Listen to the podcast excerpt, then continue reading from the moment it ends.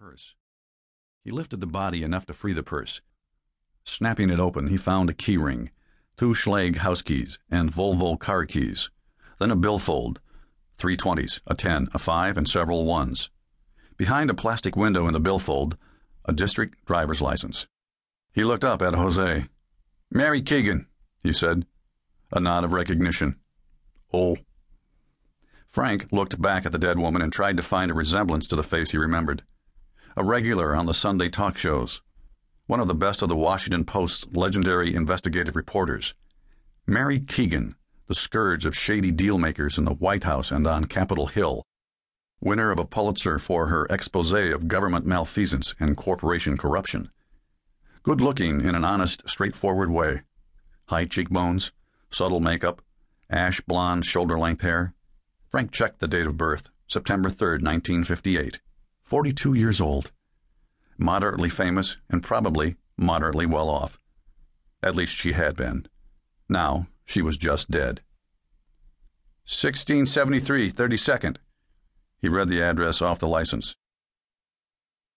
He placed the address east of Wisconsin Avenue, Georgetown's East Village, a block down from Dumbarton Oaks, six, seven blocks from his home on Olive. He recalled seeing her occasionally, the inevitable crossings in a small town. Joking with Steve at Potomac Wines and Spirits, picking up dry cleaning at Uptown Valet, buying stamps at the post office, walking on late summer evenings. Stabbed her first near the sidewalk, Frank said, looking back to where the woman and her dog stood with the officers. She got away. She got here, Jose continued. He catches up with her, stabs her in the back. She turns. And he finishes the job. Last night sometime. Frank studied the ruined face, trying to imagine it without the gaping wound below the left eye, the slashed throat, trying to see her as she'd been yesterday this time. Maybe at church, or a Sunday brunch with friends, a drive in the country, but alive. No idea of what was to come. Who she'd meet here. You know how this is going to go, don't you? Jose asked. Frank nodded. Mary Keegan might not be a household name, but she was known by a lot of people who were. Early in his career, Frank had learned that Washington politics, like an overhead fan, was always turning. He imagined the fan picking up speed. Who was it, he wondered? Who'd come up with the image of crap hitting the fan? Emerson's going to shit a brick. No doubt. Frank got a sour taste on the flat of his tongue, as if he'd bitten a penny. What got him about a high profile case wasn't the pressure. The incessant phone calls, starting with Randolph Emerson, homicide commander, and running all the way up the so called chain of command. It was the time you had to waste hand holding, answering the calls, sending up reports you'd already sent up before. Time you could be spending doing the job you were paid for, the job you signed on to do. He stood up, took a deep breath, and let his eyes wander over the park, searching out a world where there wasn't a dead woman on the ground and leaves covered with her blood. Half an hour later, Tony Upton, the medical examiner, arrived at the same time as Renfro Calkins and his forensics team. An hour after that, Frank released the body to Upton.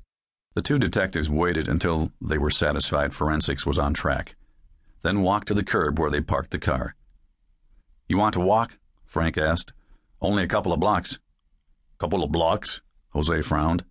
We walk a couple of blocks over, we got to walk a couple back. Couple blocks here, couple blocks there. And they begin to add up to some real distance, Frank finished. The two detectives walked down Q Street and crossed Wisconsin, where the morning traffic from the Maryland suburbs was already starting to clog the avenue. You still bring him home tomorrow? Jose asked. Yeah. How's he taking it? Coming in to stay with you? What do you think? It's only for a little while. He suspects it's the first step to moving him into town. He's what, 75? 6? 78? Jose shook his head. Not good living out there by himself. Too old to be alone. Stubborn man. Something about like father like son? Jose said.